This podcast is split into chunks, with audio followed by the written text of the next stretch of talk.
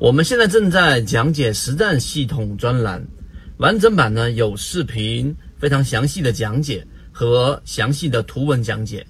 帮大家建立一个完整的交易系统。所以，如果你想进一步的系统的去建立自己的交易系统的话，可以拿出手机，可以直接在缠论专辑的简介找到我。首先，我们说过，这个对于仓位、对于资金的管理是在交易当中非常核心的一个内容。但具体怎么管理，到底怎么样去交易，能够把我们的资产借由每一次的这一个机会把它给做大，我们今天用三分钟给大家讲一讲。首先，第一个，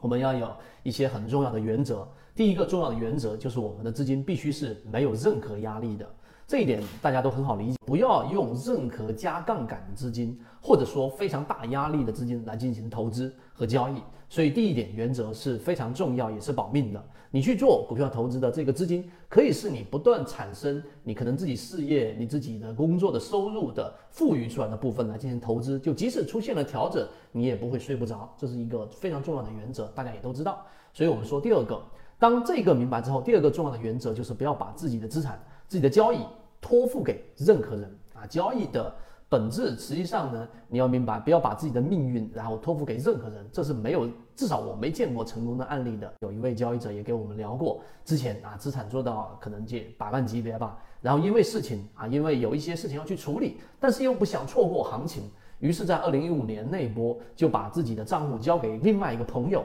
或者说他很信任的人去做这样的一个交易，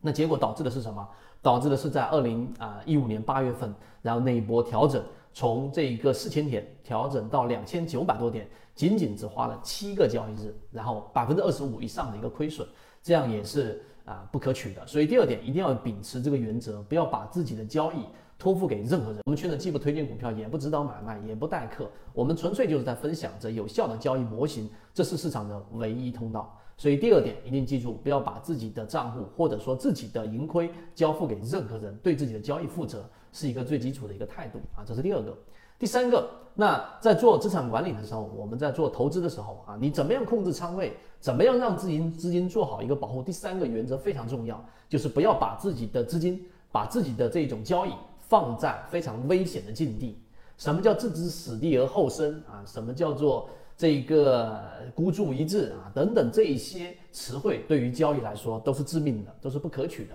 为什么？因为你如果说去买一个股票，你没有了解过它的基本面，你没有了解过它的技术面，你完全不了解的情况之下，你就全仓进出，本身这个事情的结果就一定是我们所说的大幅的亏损，胜率非常非常的低。技术分析啊，我们在给大家讲过，国内啊最有效的，我们认为最完整的交易系统缠论。那缠论系统是一个非常完整的技术分析的一个交易模型。那它技术分析的优势就在于让我们知道我们所处的环境是什么样的一个环境，以及我们所筛选的标的，我们鱼池当中的标的所处的位置，以及到现在这个位置上，我到底怎么样去进行我的仓位控制，然后怎么样去跟随一个标的从小级别逐步逐步的生长成大级别，并且在真正出现大级别卖点的时候及时离场。这个是技术分析的一个关键。如果你没有这样一整套的整个操作流程，那么最后的结果你就会落入到我们前面所说的啊，从这个短线变为中线，中线变为长线，对吧？最后就变成共线了。这个是我们的调侃，但实际上也是市场当中大部分交易者的一个现状。所以技术分析的作用在于这里。我们做好了这一些研判之后，我们知道自己的交易到底所处的这个位置，也是包括现在这个环境也是一样。大家非常容易忽略，现阶段大盘的这个调整是基于我们前面给大家提醒到的，市场既没有趋势，也没有资金，所以在这种没有资金支持的环境之下，你去逆势操作的结果，你就会发现非常非常吃力。所以还是有人想要去逆势操作，最后这样的人就没有办法在市场里面长期生存。这是我们讲的第三点。那最后一点呢，就是我们一直给大家提到过的，怎么样来把自己的整个操作的成本变为零。这也是资金从小级别做到大级别的关键，就怎么样在自己的这个仓位管理，然后呃把自己的这个成本降为零呢？